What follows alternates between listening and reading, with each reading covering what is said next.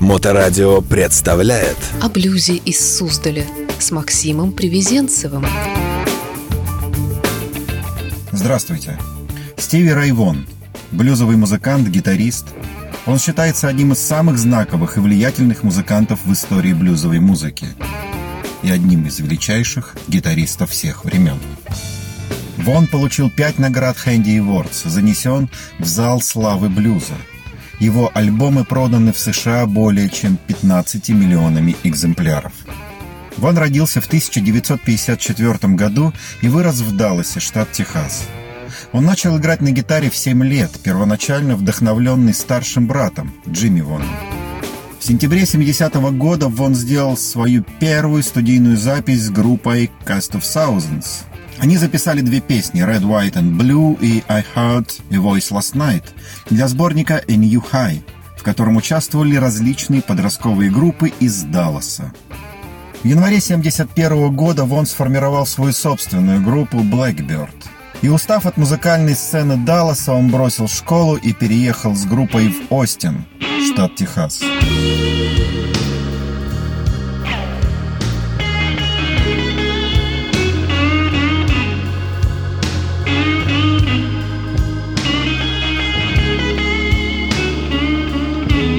1975 году Вон присоединился к группе Кобрас и в течение следующих двух лет зарабатывал на жизнь, выступая еженедельно.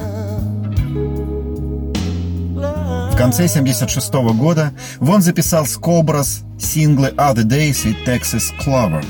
А в марте 1977 года читатели Austin Sun проголосовали за Кобрас как группу года. В сентябре 77-го Вон покинул Кобрас и сформировал Triple Threat Review. И в январе 78-го группа записала четыре песни в Остине, включая композицию Вона «I'm Crying». А в мае 78 года Вон переименовал группу в Double Trouble, взяв название из песни Остина Раша. В декабре 79 года, когда Double Trouble была на разогреве у Мэдди Уотерса на концерте в Хьюстоне, дежурный полицейский арестовал Вона, увидев, как тот употребляет кокаин возле открытого окна. Уотерс так прокомментировал эту ситуацию.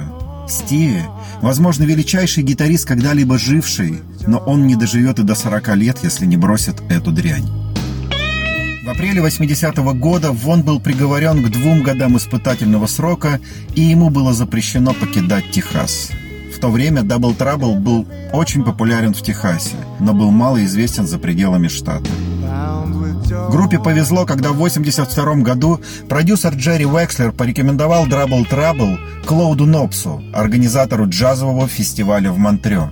Он настаивал на том, что блюз Вона на фестивале будет крутым, описав музыканта как жемчужину настолько редкую, что находится раз в жизни. И Нопс согласился заказать Double Trouble.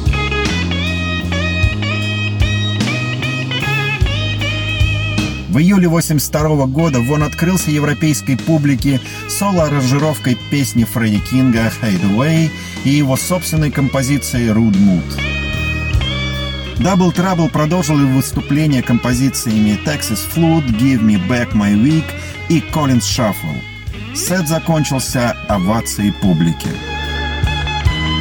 Музыкальный журналист Джеймс Макбрайт писал тогда «Казалось, он появился из ниоткуда, фигура Зора в шляпе, ревущая на фестивале Монтрео 82 Стратокастер 59 на бедре и двумя напарниками, которых он называл Double Trouble.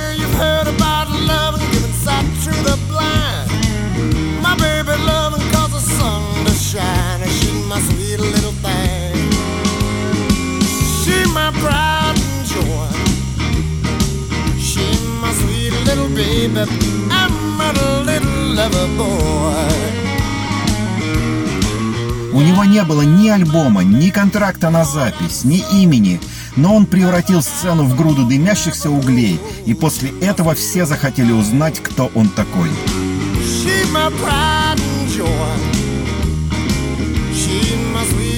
На следующую ночь Double Trouble была ангажирована в казино Монтрео с Джеймсом Брауном.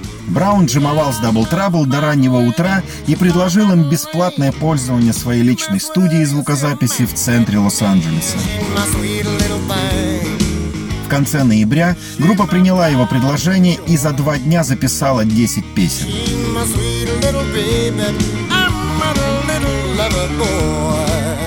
Пока они работали в студии, Вону позвонил Дэвид Боуи и пригласил принять участие в записи его следующего студийного альбома «Let's Dance». В январе 1983 года Вон записал гитару в шести из восьми композиций альбома, включая главный трек «China Girl».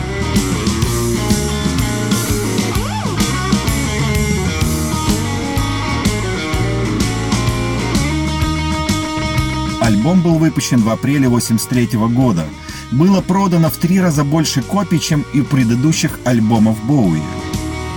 После успеха Let's Dance Бои пригласил Вона в качестве инструменталиста для предстоящего тура Serious Moonlight Tour, понимая, что он был важной частью успеха альбома.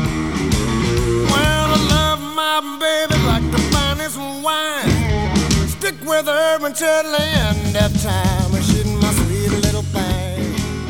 конце апреля он начал репетиции тура в Лас-Коллинсе, штат Техас, но затем потребовал пересмотра контракта, а когда обсуждение гонорара за его выступление провалилось, Вон отказался от тура за несколько дней до даты его открытия. Своим отказом Вон создал невероятный хайп, как сказали бы сегодня, и этот случай обсуждала вся музыкальная Америка. Первый альбом Double Trouble Texas Flute был выпущен в июне 1983 года и включал кавер Вона Texas Flute Ларри Дэвиса, песню, с которой он стал прочно ассоциироваться.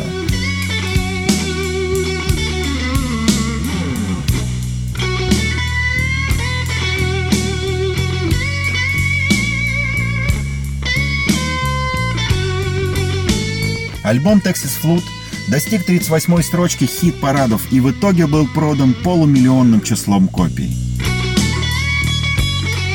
В мае 1984 года Double Trouble выпустил второй студийный альбом Couldn't Stand the Weather, который за две недели достиг 31 позиции и провел в чатах 38 недель.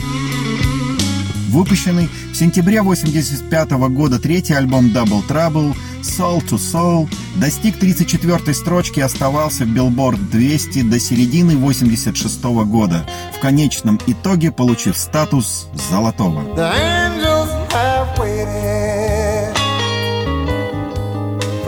long.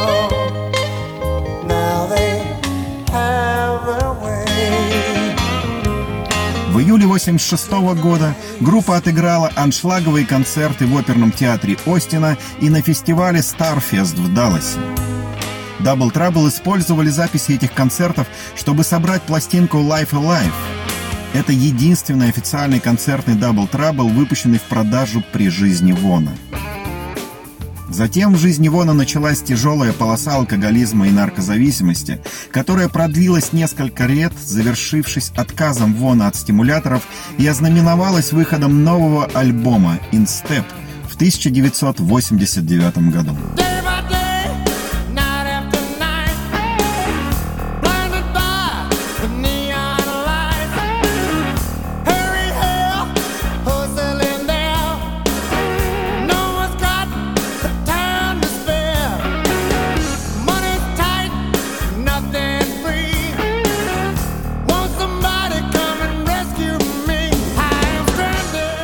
Получил название «Инстеп», потому что я наконец-то иду в ногу с жизнью, в ногу с собой, в ногу со своей музыкой. Инстеп был выпущен в июне, а 8 месяцев спустя получил золотой сертификат. Он занял 33 место в Billboard 200, проведя в нем 47 недель. Винстеп была самой коммерчески успешным релизом Вона и его первым альбомом, получившим премию Грэмми, включая песню Crossfire, которая стала его хитом номер один. Гастроли были расписаны на годы вперед. В воскресенье 26 августа 90 -го года Стиви Рейвон и Double Trouble играли концерт в рамках Инстеп Тур на горном курорте в городе Истрой, штат Висконсин.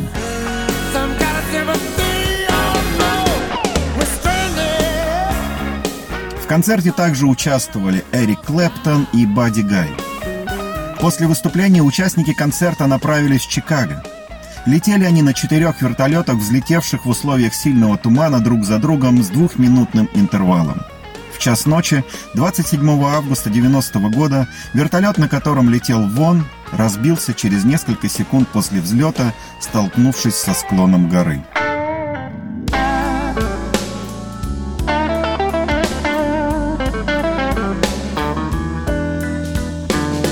В связи с неприбытием вертолета в Чикаго утром 27 августа были организованы поиски.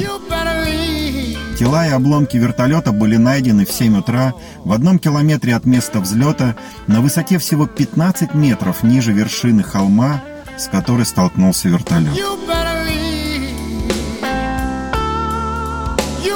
Похороны Вона состоялись ровно 30 лет назад, 31 августа 1990 года на кладбище Лорел-Ленд в Далласе, штат Техас. Три тысячи скорбящих присоединились к процессии. Среди присутствующих на публичной церемонии прощания были Джефф Хили, Чарли Секстон, ZZ Top, Колин Джеймс, Стиви Уандер, Бонни Рэйтт и Бадди Гай. На могиле Вона написано «Спасибо за всю любовь, которую ты дарил на своем пути». О блюзе из Суздаля с Максимом Привезенцевым. Candies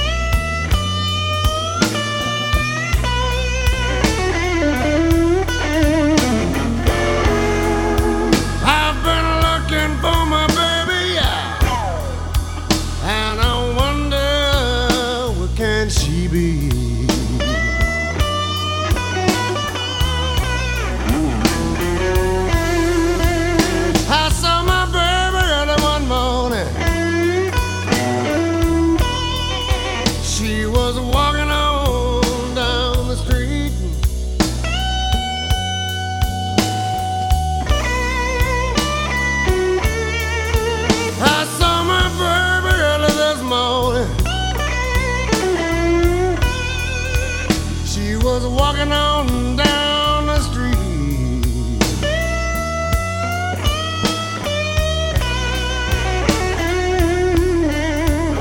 You know it hurt me, hurt me so bad. Made my poor heart skip a beat.